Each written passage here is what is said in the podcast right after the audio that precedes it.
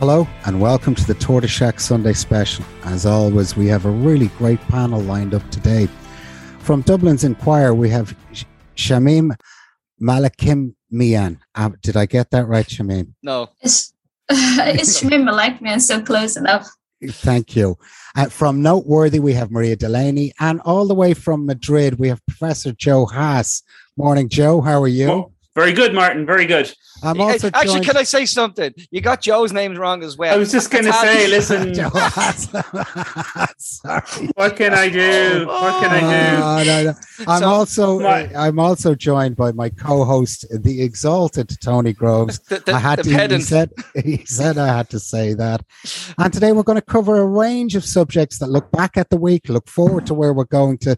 I think we'll we'll kick off with Shamim if we can Shamim, you wrote a piece this week about access to legal aid for migrants. Would you tell us a little bit more about that, please? Sure. Uh, and I'd like to say hello to everyone who's listening and hope you're having a wonderful Sunday. So, this week I wrote about how the Legal Aid Board is understaffed and underfunded. And as a result, is hugely reliant on private solicitors to help with asylum cases. Uh, for context, I have to say that uh, the Legal Aid Board is the largest provider of legal help to asylum seekers at the moment. But it only has three offices across the country one in Dublin, one in Cork, and one in Galway uh, to deal with these cases. And they have a small staff as well. Uh, government figures uh, show that over the years, um, these offices take on fewer and fewer asylum cases and refer a large volume of these cases to private solicitors under um, private practitioners international protection panel. Um, now asylum seekers say that some of these solicitors show very little interest in uh, following up with their cases taking on their cases. Often they might sit on a case for a while which extends their stay in direct provision. Um, so this is one of the less visible factors contributing to delays in processing asylum applications, I might say. That doesn't have much to do with the Justice Department. Um, for example, the person I interviewed from my story this week um, had a private solicitor who wouldn't file a leave to remain application on their behalf. They both have different accounts of what happened. But uh, anyway, the file gets sent back to the Legal Aid Board office in Smithfield and they don't do anything on it for over a year and it's it's not clear why um, so the board says they can't comment on particular cases um, but um, solicitors say the private solicitors say that the reason they have little incentive for fighting these cases is that the fees that the state offers them is not adequate especially if they have to appeal a negative decision. As, as anyone who's listening probably knows, when you're appealing a decision, you have to prepare compelling arguments. Um, but, but the current fee that the, the legal aid board offers solicitor for appeal is about 400 euro, for example. And because a lot of these private solicitors don't specialize in immigration law or refugee law, they often have to hire a counsel to help with the case. And the board doesn't cover the cost of that either. So they have to split that 400 euro again with somebody else. So uh, from their point of view, it's not really worth it. And uh, some of them prefer to work on better paying assignments. That makes total sense from a from a from a like a monetary standpoint, but from a, a human human rights standpoint, it's it leaves people without without legal representation in a very difficult to um, get your, you know, this is not a system that's easy to, to get, make your own way through. We, we've spoken to Wendy Lyon previously on this podcast and the work that they do with, with helping people. We've spoken to the, to the Migrant Rights Council. We spoke to so many people that it's, it's, it's complex at the best of times. The people you're, you're speaking to, Shane, but do you mind me asking, is it, is it, you know, is this the sort of stuff that's delaying, not just putting their lives on hold, but also causing more stress, more, more mental health problems and, and the likes of that? It, must be contributing factor yeah for sure. Like the person i talked to had uh, had filed a complaint to the legal aid board and in the email he actually threatens that i'm going to kill myself you know in the in the center. Because i've been waiting for so long with no decision with no answers you know going to pause the podcast for a moment to ask for your support. The Tortoise Shack, as you know, has no ads, no sponsors, nor do we want any ads or sponsors. We rely on listeners to join us on the Patreon model. It's the price of a cup of coffee a month, but it's because of those price of a cup of coffee that we can have new podcasts like the, ne- the new season of Conversatrans that just came out yesterday. It's like the upcoming season of Policed, which is, uh, you know, a lot of work goes into every episode of a Policed, but we want to keep them ad free. We want to stay away from any corporate sponsors, and the only way we can do that is if you support us. It's patreon.com forward slash tortoise shack. I know myself, Martin, Rory, Vicky, Alex, Jules, Brian, um, where to go. We all really need your support. So we'd really appreciate it. If you think you might ever buy, buy us a pint if you met us on in, in your local, well, look at it. This is your way of buying us a pint um, just doing it, just doing it over the internet. It's patreon.com forward slash tortoise shack. Um, thanks for listening and enjoy the rest of the podcast. Tony, I'm reminded a while back we spoke to a a human rights lawyer, and I'm sorry her name escapes me just at the moment, but she told us that the, the success of cases very much depends on the work and time that the the legal people put into the case. And she had taken over cases which had been in the system and it was it was actually women on divorce cases but she had taken over these cases and actually given them as much time as she would her corporate clients and she won every case so the the application of work by the solicitor is a huge factor in whether a case is successful or not but but a solicitor can't work for free either i mean Oh, I no. get that too, Tony. I do get that. But um, is there ever going to be a cost that covers the amount of work that's necessary. Well, like Maria, I know you guys have worked in noteworthy on on the direct provision um, and trying to do other stuff like that. I mean, it seems to me if we're really serious about these things, we'd be we'd be streamlining this as, as a minimum. No. Yeah, like uh, well, I haven't worked on direct provision myself, but I know that we have in the past. Um, but like it, like I, we had there, there was an article this week just on the the um, direct provision um, revision, and I know the journal um, have done a lot of work on looking at direct provision, and it seems like it's been pushed back and back again. Like the the, the deadline for revising the system um, is years away. So, like, it, it, we definitely need to look at this system and look at, like, as Mark was saying, the legal representation is so important. Like, especially like the, these areas are such so complex and you've risk of de- deportation. So, like having legal representation is critical in these situations. Um, Shamim, if I come back to you, just just I mean, you're that's your you you look after the the the migrate the immigration beat for the Dublin Inquirer. Um, so you've seen obviously talking to to these two people from from all aspects of it. Do do people feel that there's a sense that that it, that it is actually there is a serious attempt on behalf of government to really end direct provision, for example, and to to to make it to make it um, a timely way that we can say, you know, it will be it will be something that's done away with, or people just think it's just another another project. I think people believe that they're going to end the direct provision system, but it's just a matter of timing. They think it's too late to the 2024 deadline. They think it's too late for them. But in general, I think they, they believe the government when they say that they're going to end it. But it's just the timing, and they want they want it to happen sooner for sure. Yeah, I don't know if I'd be so have so much faith that they'll end it by 2024. I mean, we have seen time and again where temporary solutions become permanent features of our political mm. landscape. Um, I think uh, it, I, I don't see it gone by 2024. And really and truly, if they wanted to get rid of it, it could be gone in the morning. And that's what we've learned about COVID is that nothing takes three years or four years. Nothing. If they want to solve a problem, it's solvable.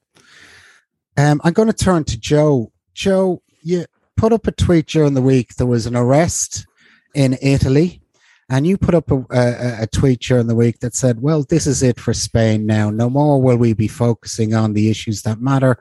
We're going to focus once again on Catalan. And you feel quite disappointed that this has happened. Yeah, that's true. I mean, I don't want to start on a downer, you know, and uh, but it is it is very frustrating that um, uh, you know what's been happening for a long time going right back to the you know the indignados which is 10 years old which was you know basic people advocating for better uh, living conditions accommodation work conditions you know all of the the you know health transport education. And then sort of the nationalism question came in. And when I talk about nationalism, I talk about both kinds of nationalism: Spanish nationalism, which is you know represented by Vox, and also Catalan nationalism, and, uh, you know, it's basically, I mean, that's always the problem with nationalism, isn't it? That it just kind of, it, solutions never arrive. You know, it fills everyone with hope. And then the reality hits, which is that working together is how you get solutions. And finding differences between people is not how you find solutions. So it brings everyone up for expectations.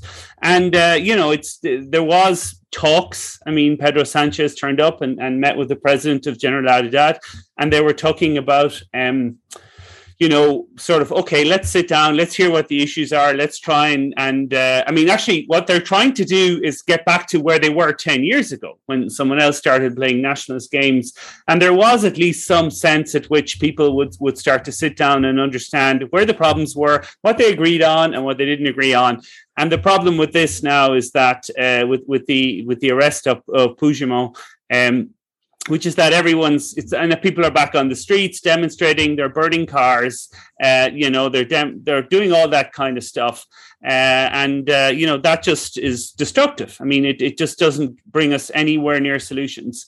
Uh, and i think that's very demoralizing because uh, you know the pandemic has hit Spain, although you know vaccination rates and things like that are excellent. Uh, the nature of work that goes on here is, you know, in areas like tourism has affected Spain, uh, so, you know, we need to try and be focusing on those problems. And instead, uh, you know, we're looking at what makes us different rather than make, makes us similar. Uh, and that's that's really uh, demoralizing. It's really depressing because, um, yeah. Tony, you'd have a slightly different take on that. Um, well, no, I look. I, this is myself and Joe go back and forwards. Everybody knows I'm. I, I, I have close links with with in Catalonia, and um, I understand. Again, I don't believe in uh, I'm, I'm an open borders kind of guy. You know, that's my reality. But also, self determination is, is something. And I just think this arrest was a ridiculous thing to do. It, it, it inflamed tensions. It gave um, the the move for Catalan independence was kind of dwindling, Joe. It's fair to say. It, you know, people were focusing on coming, building out of the recovery, a green recovery, jobs, going back with tourism, um, I, all of that. But again, you know, I'm literally I'm ha- holding it in my hand. I suppose you can you see it, Joe?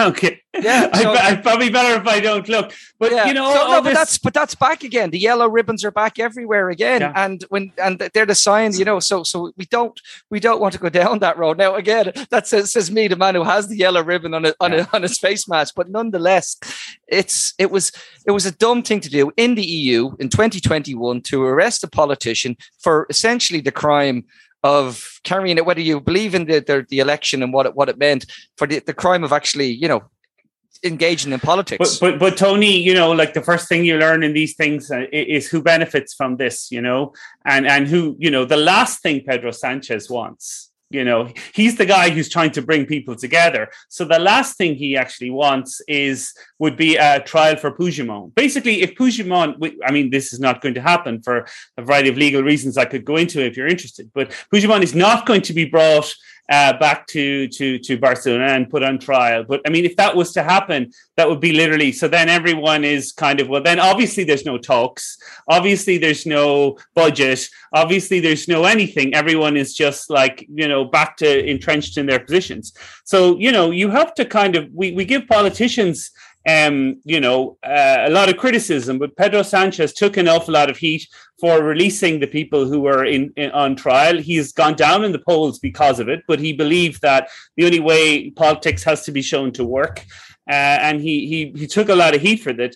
Uh, and then the last, so the last thing he wants is that everyone is kind of, you know, back and talking about how you know Spain is bad in all ways and the only thing that can save Catalonia is independence. He was trying to find the middle ground, so he doesn't want Puigdemont. Now we can talk about who who was behind this, and there's basically two sides, uh, you know, two two schools of thought. One being that it, it's basically you know coming from Spanish nationalism, who, who are basically pushing you know friends of theirs in the judiciary to do this. So you know we wouldn't want that. And then the other side is that it's Catalan nationalism. In other words, he sort of like well, it deliberately got himself arrested uh, in order to try and, and get this back on the agenda because they didn't want talks to go either. So neither Puigdemont nor Vox want talks to continue. So, and, and I presume we would all want talks to continue because talking is how you resolve issues. Absolutely, Joe. But I just want to go back to, to Madrid, and there was a, another protest during the week on the streets, and it was anti-LGBT um,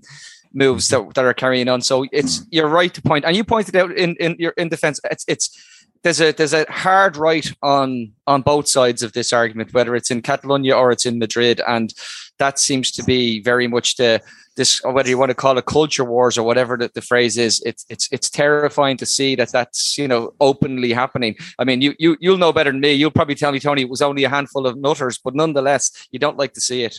Tony, Tony it was a handful of nutters, like literally.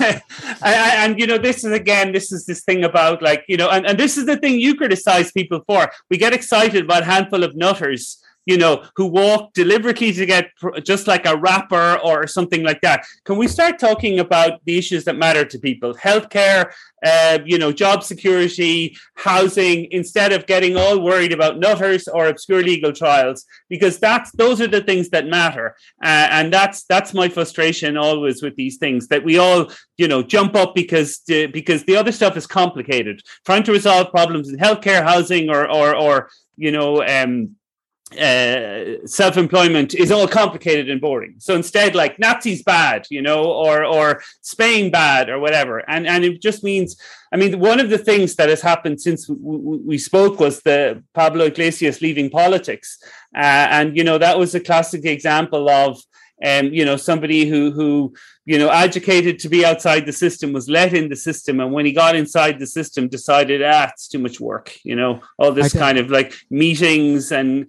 having to actually sit, you know, having to actually say, okay, this is what what the situation, and this is what we want. Uh, so we need to get more people inside the system who are prepared to, uh, you know, because otherwise populism wins. I think there's an element too that in Italy they have their own separatist movement within Italy and I think the fact that Italy made the rest, the arrest, sent a message to their own separatist people, maybe not to step outside the box. I don't know, um, Martin. It's like you know, uh, like it's Salvini who's supporting them. You know, I don't think he's a friend of yours. I mean, the no. funniest thing was I, I was talking to, I, I, was not talking to, but I was sort of sparring on Twitter with Lynn Boylan, and and like Lynn and Puigdemont, you know, she was supporting him. They they agree on absolutely nothing. You know, I mean, if you just mentioned Israel, if you mentioned, you know, their their rights to, to the other thing I've talked about, they agree on absolutely nothing. But you know, simple narrative kind of, you know, I, I my own belief is that they, they confuse Basque nationalism and Catalan nationalism, and which are very separate movements. But Puigdemont and Lynn Boylan, all of the things that Sinn Féin are arguing for in Northern Ireland are exactly the opposite to what everything Puigdemont believes in. Can, so, you know, can, I, inconsistent. Can I, can I, be real cheeky? As Kevin Cunningham, who wrote a great piece on Sinn Féin in, in the Examiner during the week, is in the audience. And I've just give, knocked on your mic, Kevin, because interesting that you that that is one of the points you covered in Sinn Féin insofar as they're a nationalist party, but they're but they they don't necessarily fit the bill of what we see as nationalist parties across the EU. Um, anyway, and, and thank, sorry, I hope I didn't uh, catch you off guard turning on your mic like that. No, no, you're good. No, thanks. Uh, uh, thanks for inviting me on, uh, Tony Martin. Yeah, no, uh, you, yeah, I think Sinn Féin are definitely an unusual party. I think some of the stuff as well. Uh, Joseph, Joseph or Joe, uh, you were talking about there. Whatever you want, Kev. Yeah. Okay. Uh, I agree with quite a lot of it. Just the, the simplification of politics as Nazis are bad and uh, kind of a lack of focus on other issues. But I also think, in some ways, the kind of populism feature, like it's it's hard to put it in a box. You know, although putting more, bringing more people in the system is probably a good way of, of, of trying to address it. There's just so much of it, and so much of it actually in in Ireland as well. And just relating to that article I wrote uh, on in the Examiner about the the sheer scale of the number of people that have what you might describe as kind of more populist sentiment in relation to the perceptions of corruption and trust in, in government and stuff like that. And while Sinn Féin aren't really advocates, they're not Gen- I don't think Sinn Féin is a populist party, to be honest with you. I think a lot of its supporters are populist, but I don't think Sinn Féin, you know, talk about a distrust in the media or talk about a distrust in the entire system in the same way that populist parties in other countries do. Um, so for me, just looking at the Irish system, I think there's this massive possibility that a a, a large some large scale populism, some populist nationalism of the right might uh, might emerge uh, in Ireland. Uh, I think that's a that's a that's a huge possibility. You know? we, we've shown I get- ourselves. Sorry, Mark. Can I get? Can we? Can we, Shamim, can I ask you just uh, like we're talking about this in a in a grand scheme, but you're dealing with the the, you're covering migrant stories and you're hearing all of this. So the, uh, I spoke to Lorcan Sirr a couple of years ago in, in relation to say example, for example, direct provision, and he always argued that it just belonged in the Department of Housing. It was a housing issue more than it was a. a you know, let, let's let's take it out of the equality thing and throw it into housing and, and fix it in that that's perspective. But you know, you must there must be a sentiment around there that there is this undercurrent of you know, you know, refugees aren't welcome. Oh yeah, absolutely, and I, I totally agree with the point that Kevin raised about Sinn Féin's. Um, some of the supporters might be um, more kind of nationalistic or or how do we put it without getting cancelled? more, po- uh, more, more populist. yeah, yeah, for sure. Um, but I, I never kind of got a sense that the leaders or the people on the top would be kind of anti-immigrant or or having populist kind of um, uh, agendas. But but yeah, you're you're absolutely right. You remember when um, when the the white paper on ending direct provision was first introduced, there was kind of there's so much kind of backlash on Twitter from racists. Like even with, and you were saying that it's a housing issue, is it? Yeah, and yeah, yeah, that that makes it very controversial, doesn't it? It makes it so inflammatory because there there a lot of people are going to come in and say, "Oh, all of these asylum seekers are going to take your houses away," you know. So I don't think it, it can quite actually work if they they make it a completely housing issue. Well, know? it, it would if we understood housing as a human right here. We just struggle with that. Anthony makes a point in the comments says that Sinn Féin are a left Republican party and not a your normal nationalist party. And I think that's fair, Anthony. They are they are very much their ideology is very much left. I think Kevin, you made that point in your in your piece that the party themselves have have gone more to the left uh, as a Republican party. That that that's kind of the that's come to the vote. But I also want to say that some I don't know if we saw during the week. And Joe, you might have a comment on this because you watch it from afar as well, Mhm. Maria. Just the, the, the basic rise of the mainstreaming of some of the populist things. I know it's budget season, but it's we're hearing tax cuts, we're hearing social welfare rises, we're hearing two weeks holidays for um frontline workers. Where like every kite the, must have been flown this week, Maria, and you must have been sitting there going, like, what one do we pick? Pick it. It very much does seem like I know it's pre-budget, but that to me is more populist than than um you know the the the understanding of just a, a Boris Johnson or a Donald Trump in some ways. Yeah, like I, I suppose when you when you hear, um, suppose the classic is um, an increase in five euro to pensions, or like you know, I suppose a lot of targets being aimed at older people. It's always the the grey go uh, vote that people uh, talk about in that case. Um, I suppose in in fairness to the pension and that kind of thing, it hasn't it didn't rise in uh, the last year in the last budget, and I suppose there is inflation going on, so you have to take that into account. But yeah, like the two week holiday, um, like when you look at the figures of how much that would cost to the public sector, and obviously everyone understands the huge strain that frontline workers have been under and everything like that. But it does seem quite a populist idea when you say it.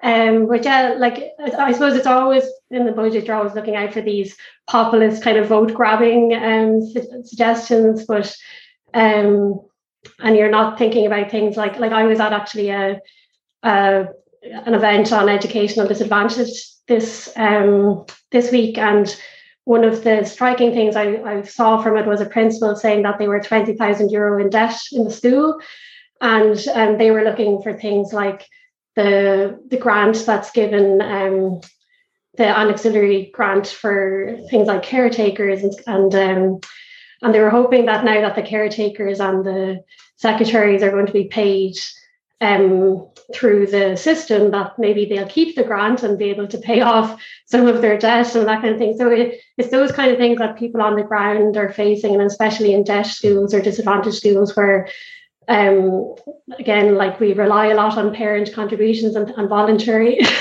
contributions when it comes to schools.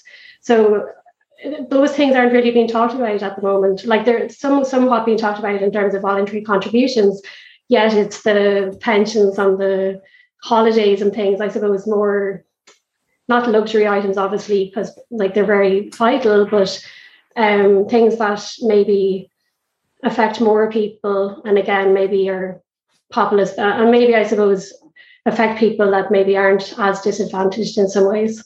I, I think it's more a populist offset because we know this budget that's going to be upcoming is going to be the the stealth austerity budget where they get back to balancing the books and to offer a fiver on pensions and then on the other hand to be saying, well, we're taking pensions off you until you reach 67, 68. I mean, that's the real story. A fiver means nothing. I mean, it's jelly beans, it's beads when they're taking your your pension away from you. But uh, I think we focus too much on the populist aspect. Oh, there's going to be a fiver on the pension. Well, there's going to be a lot less more people getting that fiver.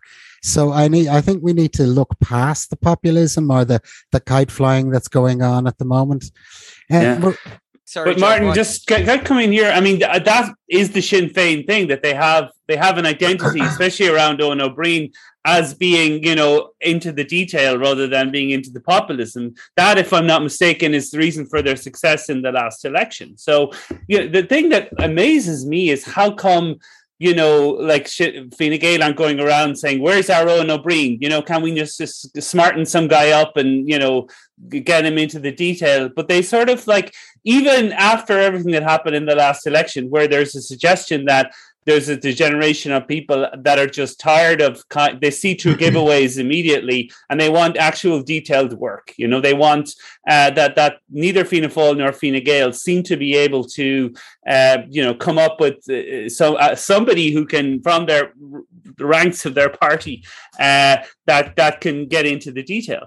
Uh, you know that's what happened with the rider law in Spain you know? We we had a minister who came in and she was like a I guess she is affiliated with the Communist Party, which is always very amusing. But that's a more a cultural thing rather than a like a political thing. But she was into like the detail, so she came up with the you know okay the rider law, had the meetings, came up with the law, you know, said this is what we want, wrote it down on a piece of paper, brought it before the Parliament, got it passed, and she's now giving you know people who are using uh, you know false self employment 11 million euro fines you know, and everyone sees that happening, you know. And meanwhile, Pablo Iglesias is, you know, uh, who who you know talked a good game, and that is, is if Sinn Féin can be more like Yolanda Diaz and less like Pablo Iglesias, you know, that I think that's people will be successful because it doesn't look that Fianna Fáil or Fine Gael have any interest in in detail, any interest in legislation. They've, they've loads of interest in detail, Joe. Sorry, Kevin, did you want to say something there? I thought you were. Uh, no, no, you go ahead. So You go ahead. Yeah. Yeah. No, I, no. Tony has me barred from replying to anything about false self-employment, yes. Joe, so I can't, I can't actually go into it at the moment. but, but, there is another subject we'd like, and this is, you know, this is something that has affected people quite, quite a lot over the last few weeks. Tony, the the the stories that are coming out in regard to Anthony Flynn and, and what happened there.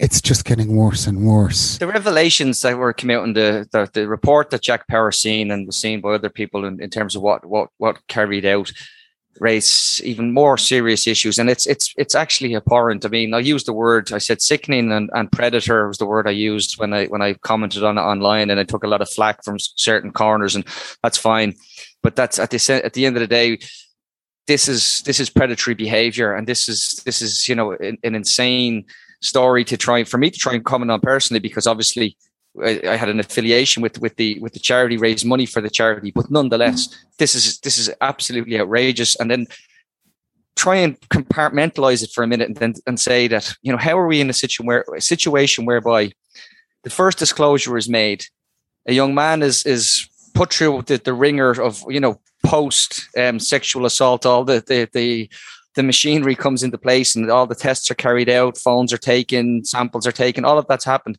Nothing is done in terms of preventing anything happening and he goes on to reoffend or again 13 days later there's a, there's so many problems here and i can i think I, I don't want to go on about drew harris commented yesterday on the vetting process needed to be reviewed for, of course people who deal with vulnerable people should be vetted but vetting is a bit of a red herring because vetting only says have you ever been caught doing something before? If you haven't been caught you're not going to show up on, on, on a vetting process. And ICHH adhered to the vetting process even when the Gardaí didn't. So it was a, you know, it's a bit of a red herring here. It's, it's, I've spoken to Jack Power. He's hoping to put time aside to go into more detail on a fuller podcast. I think that's fair, Martin, because yeah. we've, we spoke to Mick Clifford about this. We've spoken about it since the outset, since Anthony Flynn, the revelations first came to light and he took his own life. But uh, just like, you know, the, the victims in this, these are, you know, where's the supports? What are we doing? And, and are we at a situation whereby we actually didn't prevent a future rape because we didn't act sooner? I, I, you know, the whole there's so many questions, and I don't know how I don't know how we um, answer them. I just but we will we will be coming to Jack during the week, and we will do quite a comprehensive podcast about this. I think it absolutely deserves a comprehensive podcast. I'm going to move us on a little. Maria, you did uh, a piece, and it's about children from the traveller community not going back to school after the pandemic. And they face enough obstacles. I mean, there is enough structural violence in their way without the pandemic and the results of the pandemic. Is there anything can be done? Is there is there extra resources needed? Is there some way of reaching out and getting these kids back into school?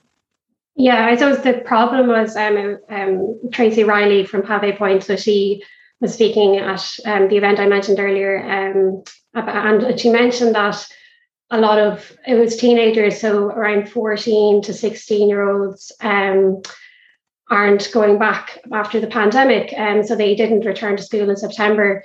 And um, I suppose one of the big issues with why maybe I suppose they haven't returned was um, I suppose they felt disenfranchised after having missed so much of school. So a lot of um, travellers have very bad access to internet, um, and even if, say, they were provided with devices such as laptops, there wouldn't, there mightn't have been the literacy within their family to maybe show people how to use laptops or have boots on the ground to show people because of the um, distancing measures and the isolation and that kind of thing. So even if they were provided services, it didn't necessarily mean that they were able to use them. And, and I suppose I, I was speaking to Tracy after the event as well, and and she was saying that um, just lack of support. Um, and I suppose there is support for some people in terms of outreach officers when people are um, when travellers are in school, but um, once I suppose you decide to leave school, Tracy's point was there's very little in terms of meeting with parents or trying to get um, people back into school so that they can complete their leaving cert. And one of the other concerns is, I suppose, with the cancellation of the junior cert, that now they're leaving school without even a junior cert qualification. So they basically have no state exams or no state qualification now when leaving.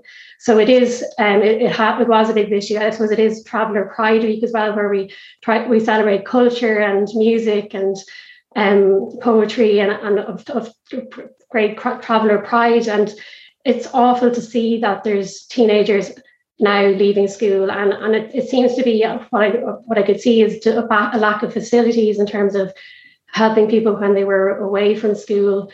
Um, lack of internet, um, and also now a lack of outreach for people who aren't returning to school.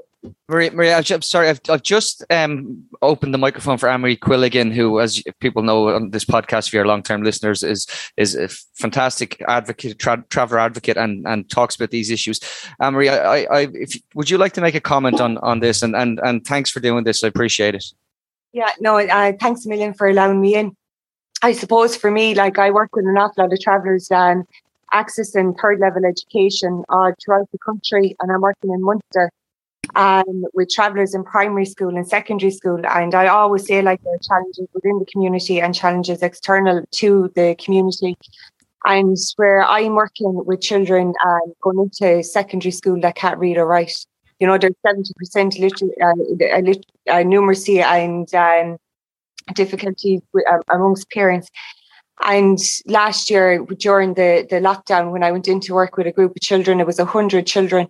Not one child was provided with uh, a tablet, with internet out of 100 children when I went in to support the children for the junior cert and the leaving cert to find that the school was giving them pictures of horses to colour in, I came away from work like and I cried my heart out. And the elephant in the room here is that every one of the children that I'm working with, so I'm working with nearly 100 children, and all the children that are in secondary school, one child is officially recorded as on a reduced timetable. Every one of the children are on a reduced timetable the education welfare officer and Tusla have completely washed their hands of this. And it's the elephant in the room here. You know, there's the children are being denied their right to an education. Um, it's not that there's no value on uh, ed- education within the community, but they don't see the outcomes and for the struggle of it. And there's a big difference between integration and inclusion. You know, I'm working with children, um, trying to help them with their um, regulation and behavior techniques and grounding techniques in class and being sent home after a pandemic. The first week of school, I had five children sent home. One sent home because the haircut wasn't adequate, wasn't up to scratch, and the other sent home because they're supposed to wear black shoes and there was white in the label of his shoe.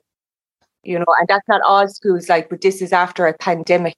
Mm. You know, and the first week, five children sent home. Thanks, yeah. Anne. Thanks, Anne Marie. It's it, it's it's what you said, Martin. It's the structural. It's the um, structural violence. Yeah, it yeah. Is. It's it, it, these barriers that are being placed there, and you know, I'm reminded of when when we went out a few months ago now at Rory, and they they said uh, that the, the, the guys up on the side up in Ballymun and how they built the walls around IKEA, and they said that the so they so they, so no one had to see them you know, they built walls around us, the walls around us, but not roofs over our heads, and all of those things that we do that in ways of in educational attainment, social mobility, and inclusion. Um, and it oh, is.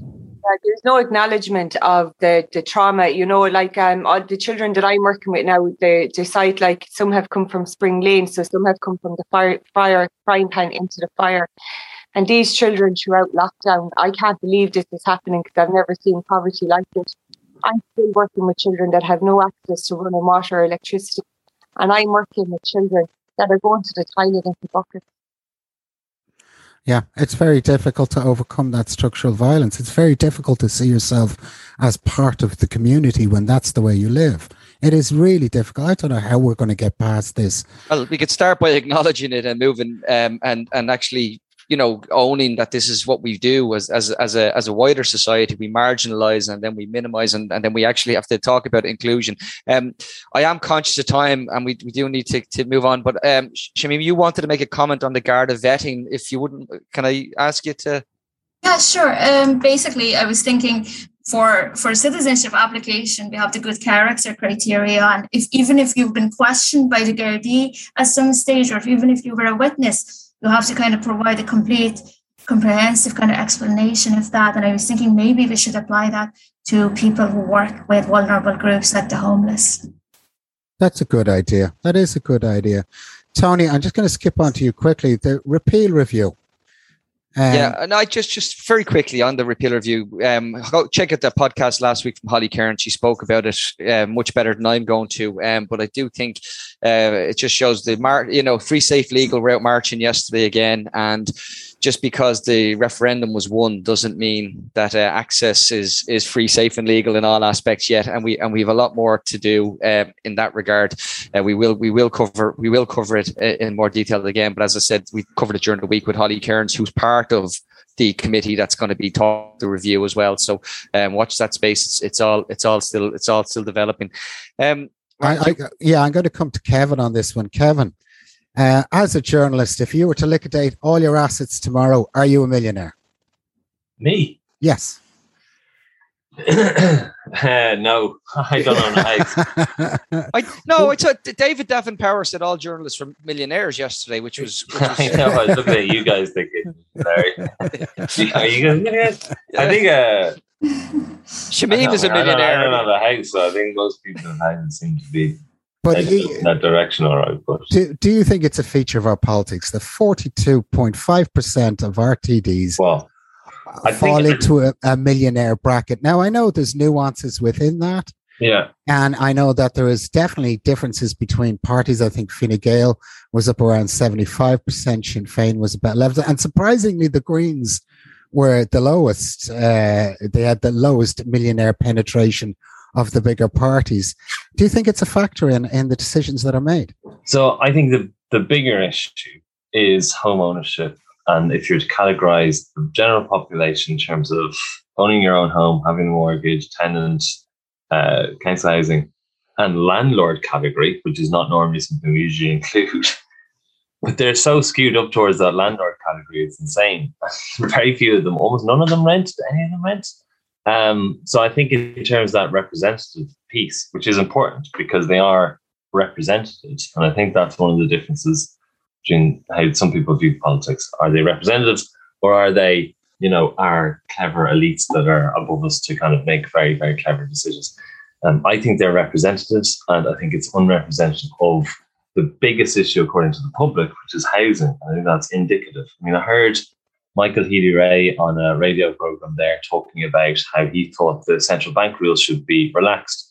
Now, there's probably some argument for that, but no, it's not. pretty it's pretty noticeable that for a guy who has what 16, 17 properties, that that would certainly financially improve his situation for housing prices to increase. Um, mm. His assets would, would obviously increase, and, and it wasn't questioned, which uh, I was very disappointed in. You know?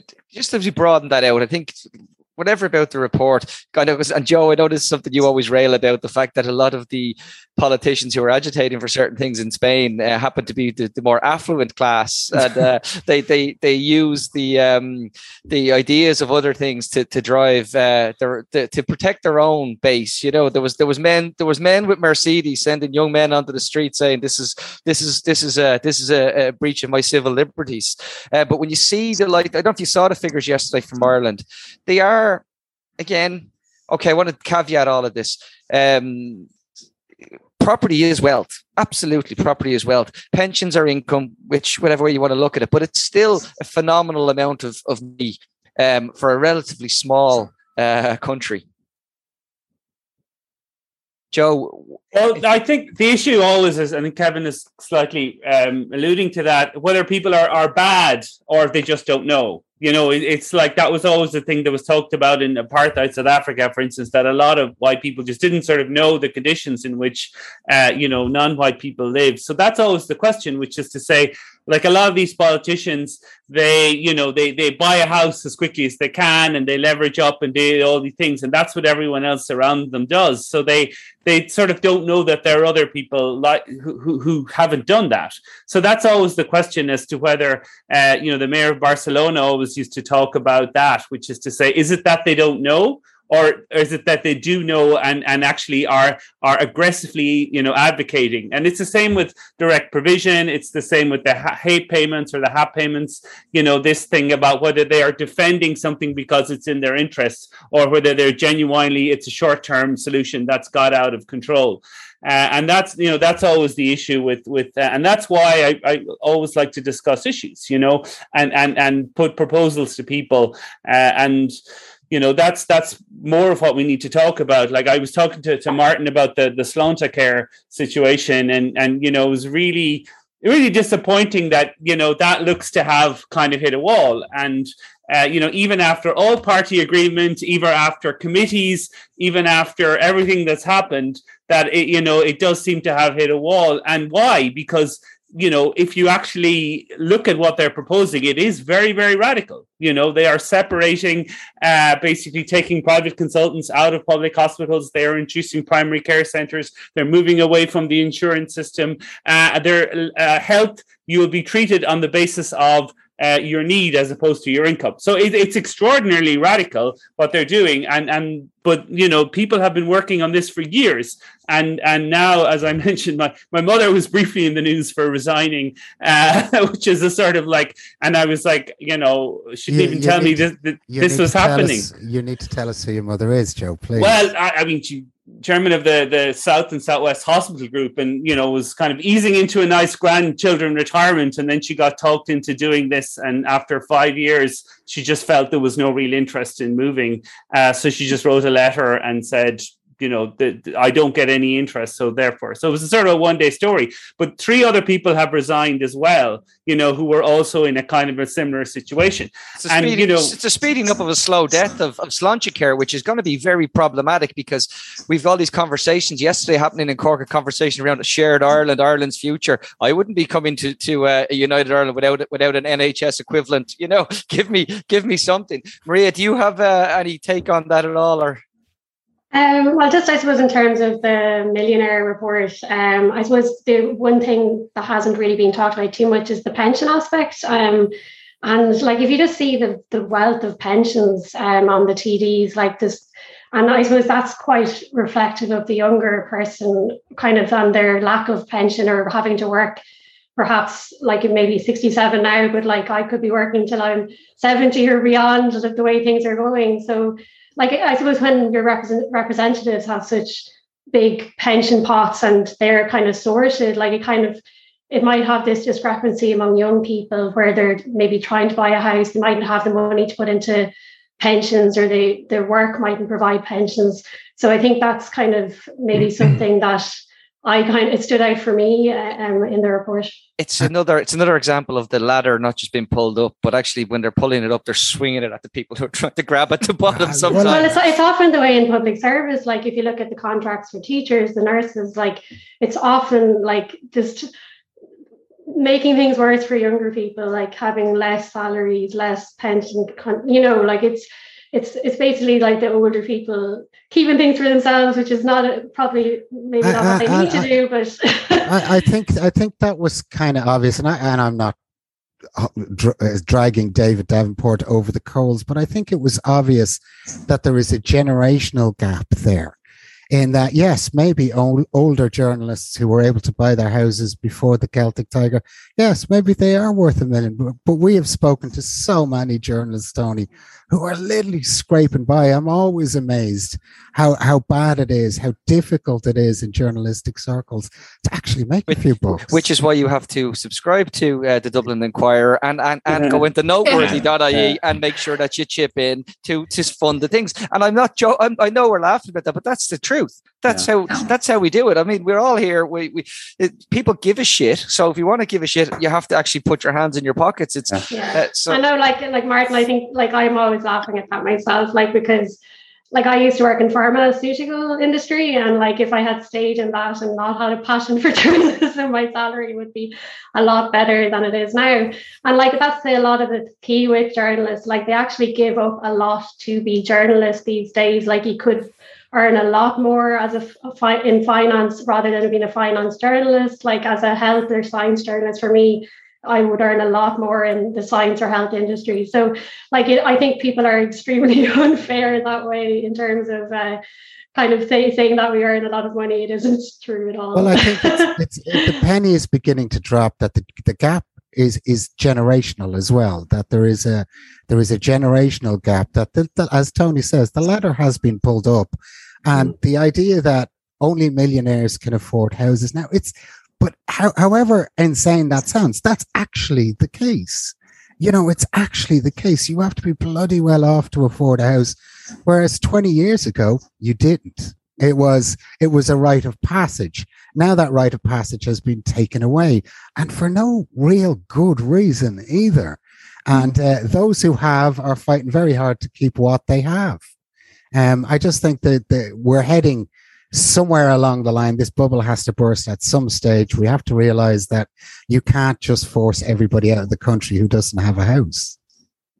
That's not going to work. But um, can I uh, just just before we wrap? Um, as I said, we've we're going back to Jack Power this week. We're going to be covering um, concerns um, report into forty one people who were starving, surviving after the the the uh, after they had to flee war and and and um, climate uh, catastrophe and how they're they're suffering as well. So we'll be covering that as well during the week. Um, Maria, do you, have you got anything that you that's coming out that you'd like the listeners to know about? And then maybe Shamim, if you could give us a, a flavour as well, that'd be great.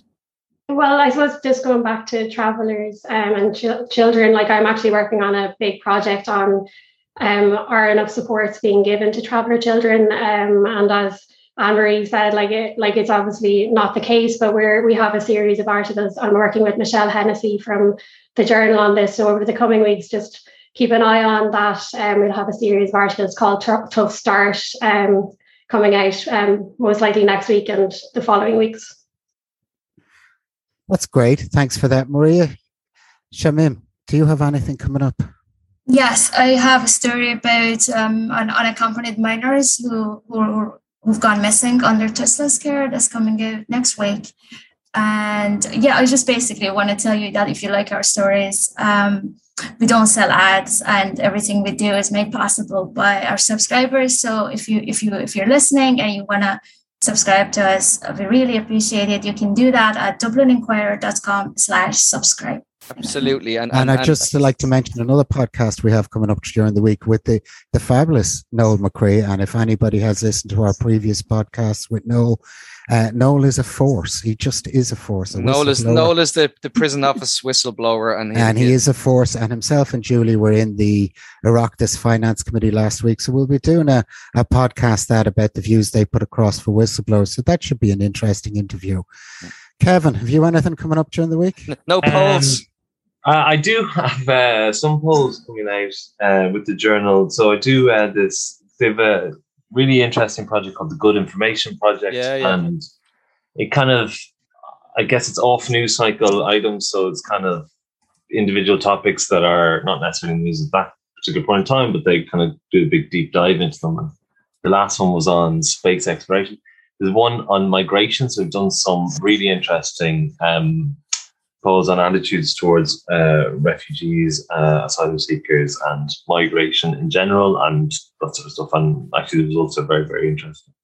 Joe, I'd ask Looking you, but you're it. just going to tell us you're going to have nice coffee sitting outside in the heat. I, I tell you, I have. Um, Are you back in in in face to face lectures, Joe? Yeah, yeah, no, we're back in in we're back in that. I mean, the thing about our, our classes are quite small, so you know we don't have. It's harder in universities. I mean, in, in UCC, I had 250 people in the same room, so obviously that wouldn't be possible. But we our classes tend to be smaller, so uh, it's possible. To, so I'm absolutely back. I mean, we wear masks and, and all that kind of stuff.